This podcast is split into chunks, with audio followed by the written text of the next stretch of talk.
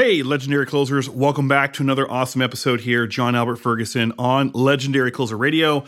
And I want to talk to you guys about that's right, responsibility. Here's the real question How do real closers like us, direct sales, telemarketers, and independents, who refuse to cheat, overpromise, or embellish, who don't rely on discounts and guarantees, but want to close more sales with less effort? How do we build massive incomes, yet at the same time live life to the fullest? That is the mystery, and in this podcast, we'll uncover the secrets for today's market. My name is John Albert Ferguson, and welcome to Legendary Closer Radio. Anyways, I am back here ready to talk about the one thing closers always want to talk about is responsibility in sales. I know it's kind of like a naughty word, but we got to talk about it because responsibility as a salesperson isn't that scary when it comes right down to understanding what it was. Now, my role I felt was to close sales. Like my job is to close them and forget them, set them, forget them, close them and quit them. Let fulfillment do the work, right? I mean, that's what I thought in the very beginning of my sales business was, hey, just sell them. They'll be taken care of, right? It's the coach's problem. It's the guru's fault, right? And that is where we are going to be cutting paths is that salespeople at the end of the day can take on more responsibility and create more freedom at the same time. But if we don't take on that responsibility, we lose big time. As for instance, as a closer and as an individual in the crowd of salespeople, the less responsibility I try to take on, the less resources, the less opportunity I saw every single time that I got on to a new sales gig, this is my first couple of years in sales, I had the belief that, hey, as a closer, my job was one role. And that role was to close sales. And I became very, very good at it. And I was able to close sales. But at the end of the day, I started to get certain things happening in my sales process. I started to see that I was getting complaints and that people who were joining our coachings or trainings or seminars or events. I mean, haven't you ever noticed like sometimes you just start to get complaints? Maybe the coaches are upset or the guru's upset or the speaker's mad. I mean, not at you thought any fault of yours. You closed them. They're in the room. They're ready for you. Teach them. Maybe you should give them what we sold them, right? Er, wrong. That is exactly what got me in some of the biggest trouble. And all I really wanted was great clients. I wanted to be able to get great clients committed to doing the work, committed to taking action, committed to once they got on board, they were no longer needy. Like we were able to work with them in fulfillment in an area that they needed in their life or their business. And they were no longer expecting, right? And we all know those clients that are just kind of quote unquote begging for more attention or they felt needy or they wanted to just bug you, or then they started to, to turn kind of evil, right? They're like, well, you promised this, or we never got that, or you know, you guys have heard the phrases, and I don't want to harp on a lot of that because that's the negative side of all this. That's what happens. This is what most closers get if they are lacking in understanding their responsibility as a salesperson. And it's not what you're thinking. It's not to close them with congruency or a lot of the terms that these, you know, sales gurus are teaching right now, or even to sell them with, you know, integrity. That's all duh, of course. Like that should be happening already. But when we say the terms set it and forget it, mentally something's going through our head is like, hey, we've done all we could do, we're moving on. Can you ask the question, did you? Close them and forget them. Close them and quit them. Well, okay. In some businesses, when you enroll someone, you have no longer have a relationship with that person, right? That individual's now is the responsibility, and you pass the baton to the fulfillment. But I wanted better clients. I did not want refunds. I wanted to l- eliminate the amount of upset clients that I had, and I wanted to create a better model for it. And I was running into a crisis of clients who were I guess for lack of a better word, they felt oversold or they felt like they expected more. Like they got what they got, but then the feeling was, man, it just sounded so much better than what we got. We got what you said we were going to get, but the experience wasn't the way that you showed it. And then I would get at times I'd have coaches complain like, "Man, these people are just so rough. They want more of my time. They think I'm supposed to do more for them than what they have been sold. And so the coaches thought you were overselling. And then the social outlook or the complaints would come in. And then the guru or the subject matter expert, if you want to call them that, influencer, or even yourself, the coach, if you're the coach and you're getting the complaints, now you're having to overperform. Now you're feeling more exhausted because you're putting in more effort to try to overperform for the person. And if you're network marketing and you are overselling your product without overselling it, like you may not know that you're actually doing that, you know the feeling of having these people who've purchased from you no longer be your friends. And they kind of like stop inviting you to the birthday parties and the family outings because you promised the hill to them. And sometimes that doesn't work out. And so, you know, and then as a salesperson, you start to get a stigma. You get that, you know, that guy knows how to sell, but he's doing it dirty that guy, that gal, she's closing, but if you take one of her clients on, you're going to have a needy person on your hands. And you don't ever want to get that stigma as that one salesperson, right? You don't want to have that stigma of that one closer. Yeah, you can close. Yes, you get them over objections because you bullied them, because you used old school benefit bashing techniques. A lot of the current sales tactics are witty phrases that help you overcome some of the concerns. But at the end of the day, was that really in your responsibility to do? Or were you falling out of momentum? Were you falling out of fulfillment?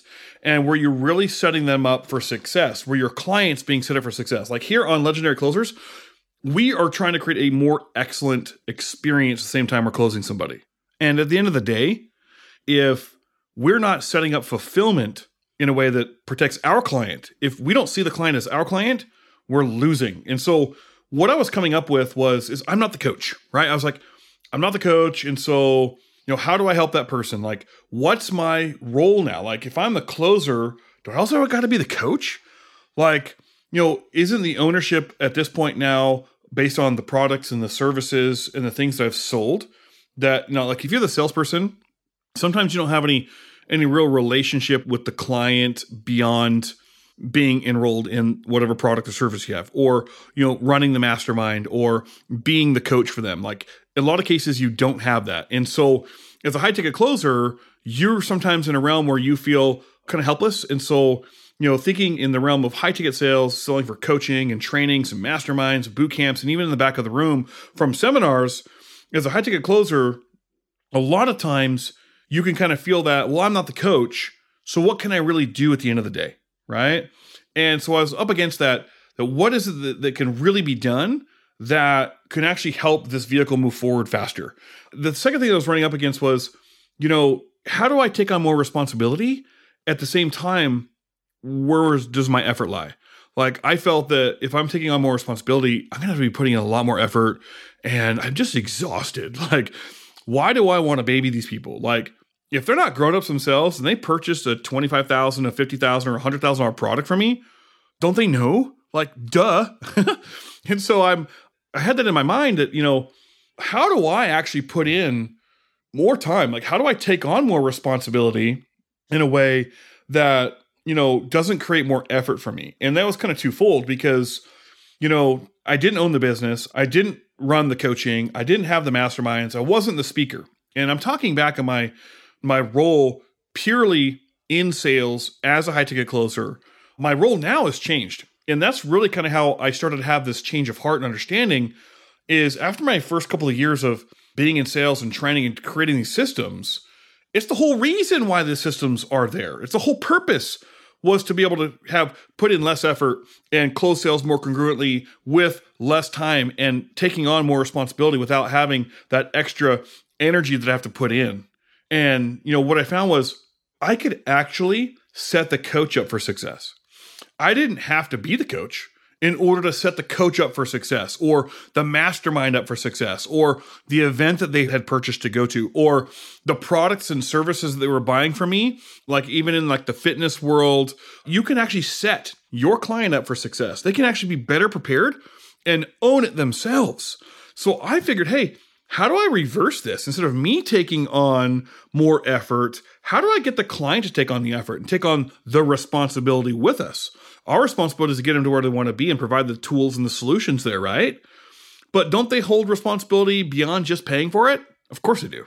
And so I said, okay, how do I set the coaches up for success? How do I set the guru up for success? How do I set the program, the mastermind, the course up for success for these people in these high ticket sales? And I came up with a model that actually commits the client to take on the ownership of the responsibility to do so. And at that point, then I was able to say, okay, look, my responsibility now, you know, taking on that responsibility didn't make more work for me. It actually made it easier. Like it actually, you know, I was able to do things in a lot more effective in a more efficient manner than if I was doing it the other way around because now I didn't have to pretend to have authority. I actually had authority because I had them committing to me to take on the responsibility to do the work within the mastermind or within the coaching. Like I found that that responsibility of mine as the closer wasn't just to sell them, wasn't to get them over objections. It was actually to get them to also commit to using the tools and services that they found valuable to us and that they were going to put forth the effort. And at the end of the day, you know, a little more when it comes down to, you know, leads, what I also received was better leads, more leads. Like I was able to take on better conversations, bigger clients, do more and because I had more time, I was more efficient and I had a, had a better system when I was able to take on more responsibility as the closer. And so responsibility isn't necessarily more effort and exhausting. Responsibility is, is just you have a better ability to respond. I have a very close personal friend of mine, Gary Price, who is the sculptor of a beautiful, amazing monument that is going to be put in the west coast of the United States to match the Statue of Liberty called the Statue of Responsibility. And I've been a huge supporter and a donor and a fan of the Statue of Responsibility ever since I found out that it existed. And I have had the distinct honor of delivering sculptures to different entrepreneurs and subject matter experts. Actually, the, the very last sculpture that we gave away in honor of who they are as, as, subject matter experts was Steve Larsen, very good personal friend of mine now. Steve Larsen, we gave one to him on stage at his event at Offermind of just phenomenal opportunity to recognize people who take on responsibility in a way that minimizes effort for everybody. It shares that opportunity. And so at the end of the day, what I found was is that I got more opportunities. Like the responsibility project itself, it taught me that responsibilities the definition is only really your ability to respond. That's what it is. Responsibility just means just ask yourself, how's your ability to respond? How's your ability to act? And in the situation of being a great closer, a legendary closer, I ask myself that in different situations when I'm taking on different clients and when I'm working with different people. I ask myself, okay, are they set up to respond? And how's that ability to respond in their business or with your sales process? And if you're the closer, you got to ask yourself, how am I able to respond to the different questions, the you know commitments, the business itself, to the coaches, to the fulfillment at the end of the day? And if I can understand that my role in being a closer, in being a salesperson, is directly tied to the results of the entire thing, it actually gives me more opportunity. And, and you know, at the end of the day now, because of this, I've found a method that allows me to respond better to clients, to respond better to subject matter experts, and to whatever I'm selling. I can actually close more sales now more efficiently because I've taken on more responsibility as a closer and be able to do it in an efficient manner that allows me to help the client also be responsible for taking action within what we've sold them. It doesn't matter what it is. Like they could be going to a mastermind, they could be going into a coaching program, they could have purchased a diet, you know, program that could be purchasing into a network marketing company. Once they purchase, once they go through this process, that was developed out of my need to find better responsibility. At the end of the day, what happened? Each and every one of these clients became better. I found a method for. I wouldn't have found the method. I wouldn't have been able to put this together unless I became more responsible. And at the end of the day, we enjoy a very simple business that does not take a lot out of ourselves, but we're able to close with ease. It makes the sales process simple. And our clients love what we do because now they're committed to their own success. They're committed to adopting the solutions, essentially the tools, and applying them in the way that we tell them to. And when you have somebody like that as a client, your life is simple. even as a closer. And then you get more responsibility, right? And my first times testing this, I was given the opportunity, my very first gig as the training manager. Actually, I got let go from this organization because they wanted to have a outside contractor be contracted for a year or two as the training sales director for their company. And so I got fired and then hired with my first big ticket sales gig where I was able to teach these types of concepts and systems to over 138 salespeople who sold products from ranging at the low end about $8,000 to up to $116,000. And it was phenomenal. It was an opportunity of a lifetime. And that's really what propelled my lifestyle. So if you guys want to propel your business, if you want to do better as a salesperson, find out where your ability to respond is and take on more responsibility in that fashion and help your clients along the path to not just buy from you, not just set it and forget it, not don't just sell it and quit it, close it and quit it. You want to help them take on the responsibility of action and then you'll receive less callbacks, less complaints and your clients will commit to the success and you'll get more testimonials and inside your business people will know you as the legendary closer. Anyways, guys, hopefully you enjoyed this episode. I am super excited to bring a lot of this context to you. I hope it's resonating with your business. Hopefully, you guys are getting energy out of this and that you're actually getting applicable tools to close more sales and to change the way that you're doing it. Be able to leave some of those old bad habits behind and take on what is working and what has been better for you, especially with a market like it is today. Anyways, guys, have a fantastic week. Enjoy Legendary Closers. So, if you're just starting out, you're probably studying a lot, and that's a good thing. You're probably digging into all the methods to close, right? Well, that's also good. But the hardest part is figuring out how to close without causing objections. You know, the ones that you have to handle before they'll give you their cash, right? That's also what I struggled with for a while. It actually made me quite furious until I learned this simple template. So I created a special training to help you out. It's called Sales Inception Questions, or just SIQ Fury for short.